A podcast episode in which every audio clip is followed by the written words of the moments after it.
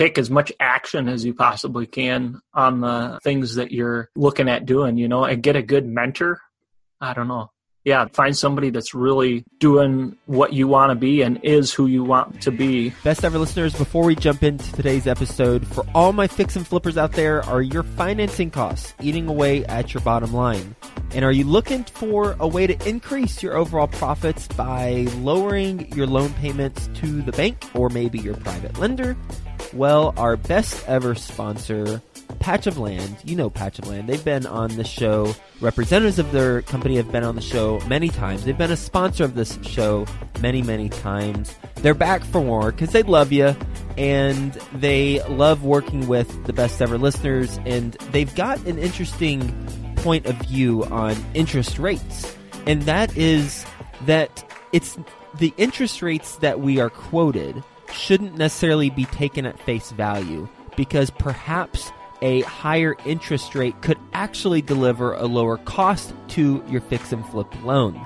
And they have a white paper on how that is possible and how that is, can be applied to your fix and flip business to help your bottom line get more profitable and to help you choose the best uh, lender for your financing needs. So go to patchofland.com forward slash Joe Fairless, and they've got a white paper for you, and it will walk you through the way to evaluate interest rates and terms in general on your loan so that you truly are getting the best interest rate. Because there are some tricky things some lenders try to do to um, glaze over the fact that their lower interest rate, quote unquote, is actually higher based on some technical things that they put into it. So go to patchofland.com forward slash Joe Fairless and get that white paper so that you can save money on your fix and flip projects. Patchofland.com forward slash Joe Fairless. Best ever listeners, how you doing? Welcome to the best real estate investing advice ever show. I'm Joe Fairless. This is the world's longest running daily real estate investing podcast. We only talk about the best advice ever. We don't get into any of that fluffy stuff. With us today, Josh Daniels. How you doing, Josh? Good. Glad to be here. Well, glad to have you on the show as well. A little bit about Josh. He is an investor in Columbus, Montana. He invests in single family homes and duplexes. He's completed eight buy and hold deals. He has flipped four properties and he has wholesaled two properties.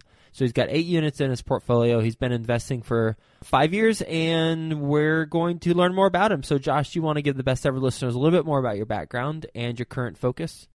Yeah, I started five years ago, you know, got in by living in a duplex. And so we bought one and, and moved in the upstairs of it and then rented out the lower unit. And then over the time, we just slowly have kind of added more units, living in quite a few of them as we go through the process and then slowly just building up a portfolio that our goal is to continue to just have that passive income from real estate. So you've been buying a bunch of properties, living in most of them, renting out while you're living there, and then um, or yeah, or what? Yeah, sort of.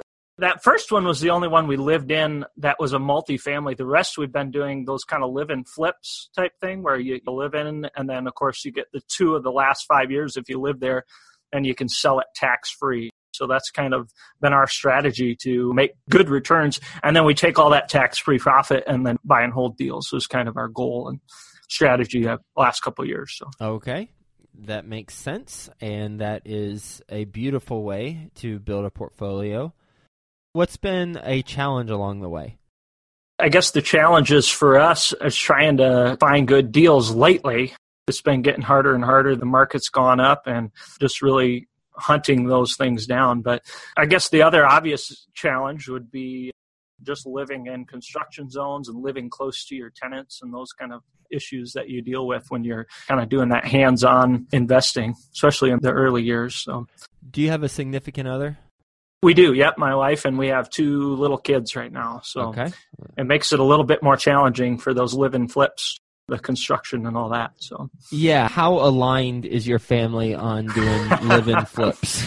Well, we started off doing well. Now with a couple of little kids, it's getting harder and harder. And I think this next one we're going to buy when we sell the one we're in, that will be up in June. And then, assuming the tax law doesn't change here in a couple of weeks, we'll sell that one and then i think we'll be done living flipping just because of the young kids and my wife. But she was on board for the first two or three that we've done and it's really been an important part to have her there and really excited about the process with me as we work and do the stuff. So i'd say you can't do it without having your partner on board with that. You said you've been an investor maybe i said it. You've been an investor for the last five years. How did you get the money to buy the first deal you know, that was a challenge. We were fresh out of college and kind of lived pretty poor during college. We didn't have a ton of money, like most college students that I'm sure are out there. But when we graduated, I got a job making about forty thousand a year, and man, I thought I struck it rich. I thought I was really making a lot of money. So we lived on about twenty thousand a year. Me and my wife, we were very frugal with our funding. So we banked the rest of it. We just kind of piled up this little hunk of cash and then jumped into our first duplex which was about 70,000. So we put 10 down and jumped into it. And so that's where we kind of came up with our money. And I'd say that's good advice for anybody that's getting out of college. Just live on less than you make to start with. And it's amazing how much you can save for that first investment. And were you living in Columbus, Montana at the time? Yep, that's where I got my first job is moving here. Yeah, I moved here from Minnesota. Okay. I picked up the Minnesota accent. Okay. I didn't know if it was a, Montana accent. I, I wasn't uh, sure what a Montana accent sounded like, so yeah, I thought I was like, this is very similar to Minnesota. That could be. Yep. okay. And I imagine there are some best ever listeners who are thinking, well, it's a lot easier to save money on a 40k salary in Columbus, Montana, than it is in the city I'm living in. Yes, our rent was like 450 bucks or something. So it's pretty easy to save money in a, a loan. But we don't make 90 or 100,000 like you would in a bigger. Very true. Touche. Yes. Either way.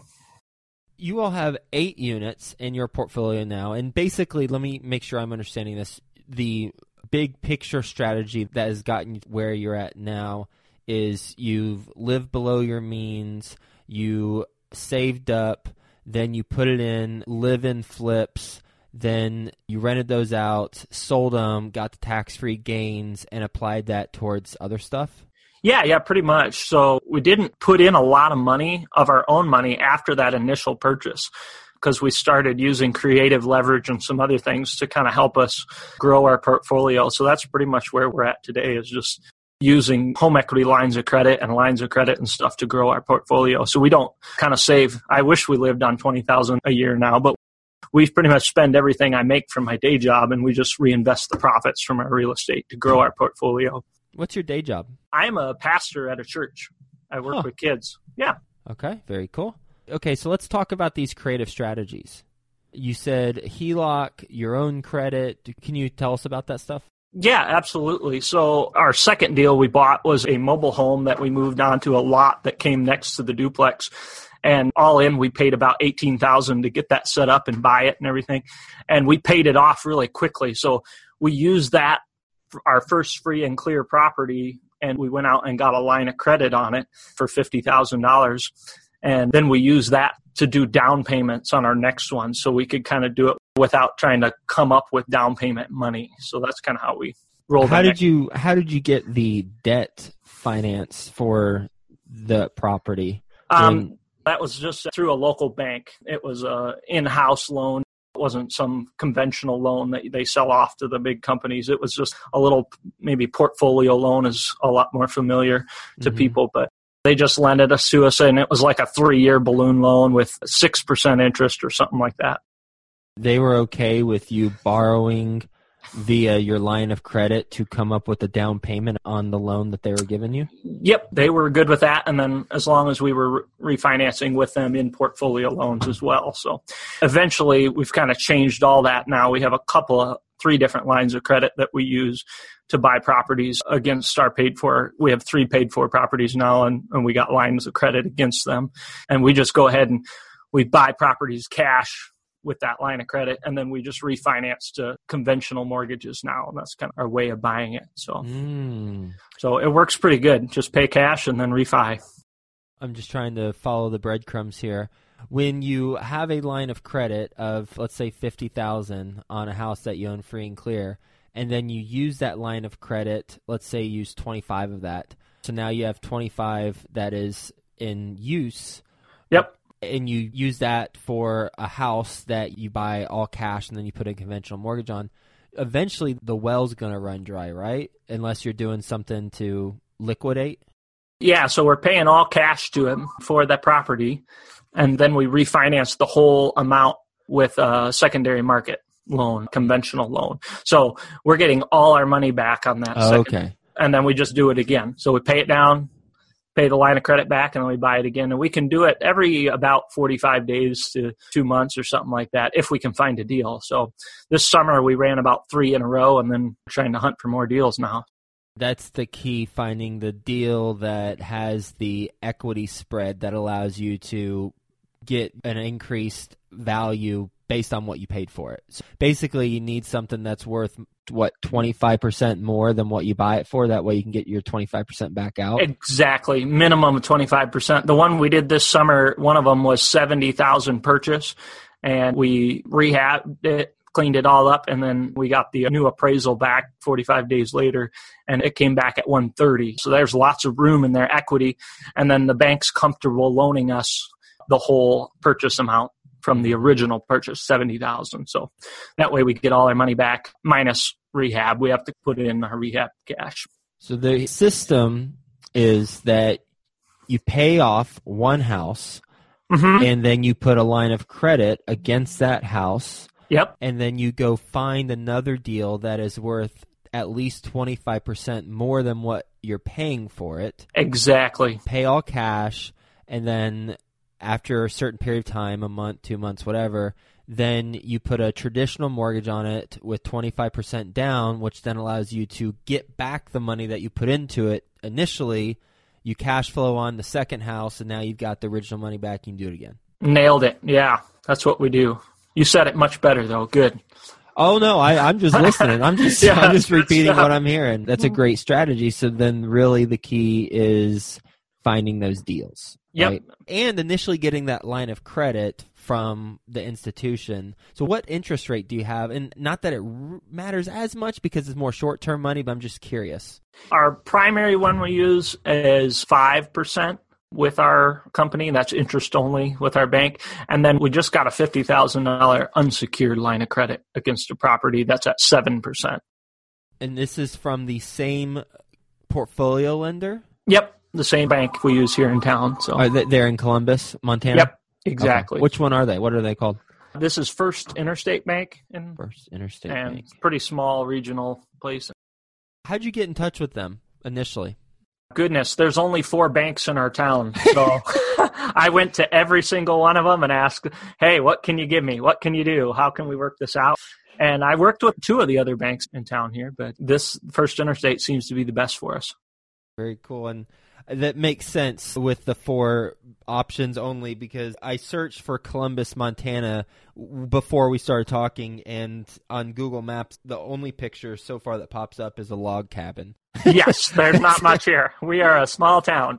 Uh, just west of Billings for yep. any best ever listeners looking for a frame know of reference. where that is. Yeah. yeah. All right. So you've got this approach that you're taking. Now you're in a small town. Yep how are you finding deals and what is your approach to finding deals? You know, that's the trick in a small town. Normally, it seems like in the bigger markets, at least what I hear from people online and stuff, is they're kind of niching out on a way to find deals. Maybe it's all foreclosures, or maybe they're focusing just on direct mail. In a small town, we really have to do just about anything possible to find deals. You're looking at every possible option. So we do some direct mail. We do a lot of just cold calling, driving the streets, looking for ugly houses. A lot of MLS stuff. We have a real good realtor we work with, and they really help us find some good deals. We've had a lot of really good pocket listings from them.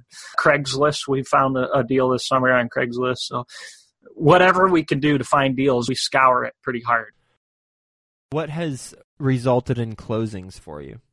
What has resulted in closing for us probably the most would be the MLS and I don't know. Yeah.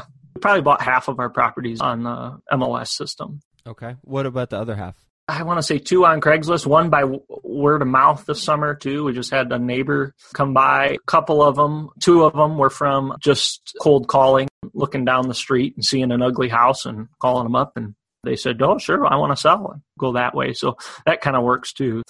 When a you- little little mix of everything. When you call the number, well, first off, how do you get the number? If you're driving by, you see an ugly house, what's your approach? Can you walk us through that? Yep. So find it on Montana Cadastral as a website with basically all the everything that's available at the courthouse is online. So you just get online, look up the map, and then find the property, and then it shows who owns it and all the tax information. And then from there, I usually just do some kind of Google search of that person's name, or a lot of times we're connecting with these people on Facebook. So we've had a lot of leads this year through Facebook. Only one of them's turned out, but that's how we connect. I just look them up and try to find them. Thankfully, Montana's a really small place, and so people know each other, and usually you're friends with someone that they're friends with or something. So mm-hmm. it works out good in a small town. I'm going to guess that you don't get a lot of out of state landlords. Not many, although I'm kind of surprised how many absentee owners are in our small town. So people from California or people that inherited something. I don't know where these people are, but it's kind of surprising how many absentee owners are in this area. All right, you found them on Facebook. What is your approach then? What do you do? Usually I just message them if they're Facebook leads. If I can't find their phone number, my preference is to find the phone number, but I just message them and say, Hey, are you interested in selling the house? Usually if they get back to me and say, yeah, you know, then we just set up a time either to see it. I ask them some basic information on and try to feel out their motivation. As you know, motivation is the main thing. Trying to find somebody that's truly motivated and not just kind of, oh, sure, I'll sell it for the top dollar or whatever. So feeling that out and then just set up a time to go check out the house and walk through it and then making them offer. Based on your experience, what is your best real estate investing advice ever? My best real estate investing advice ever. Man, that's some good one. I'd say just take as much action as you possibly can on the things that you're looking at doing, you know, and get a good mentor. I don't know. Yeah, find somebody that's really doing what you want to be and is who you want to be. Who taught you the business? You said you find a good mentor. And by the way, sorry if I talked over you. It cut out, so I thought you were I thought you were done talking. So I didn't mean I- to talk over you if I I did. No, I think it did cut out too on my end, so I didn't Okay. hear anything. Okay. Got it. All right, fair enough. So we were both flying blind. Something was going weird. You, Okay. you, you mentioned the mentor thing. Who taught Yeah. you the business? I kind of wish I would have got some more mentors, but the first guy that really got me into it was my landlord when we first moved here at $450 a month. We were renting from him and he had this apartment complex and we were getting ready to move and he started really just telling us, hey, you guys should really buy a multifamily to move into. And that's really what kind of piqued our interest in going into real estate. And he's given us tips throughout the years that have just been very valuable. Finding deals off the market and all that stuff came from him. What's a specific tip that you recall that helped you out? probably finding those off market deals and just driving the streets looking for ugly houses. Those really have been our best deals have come from that. You ready for the best ever lightning round?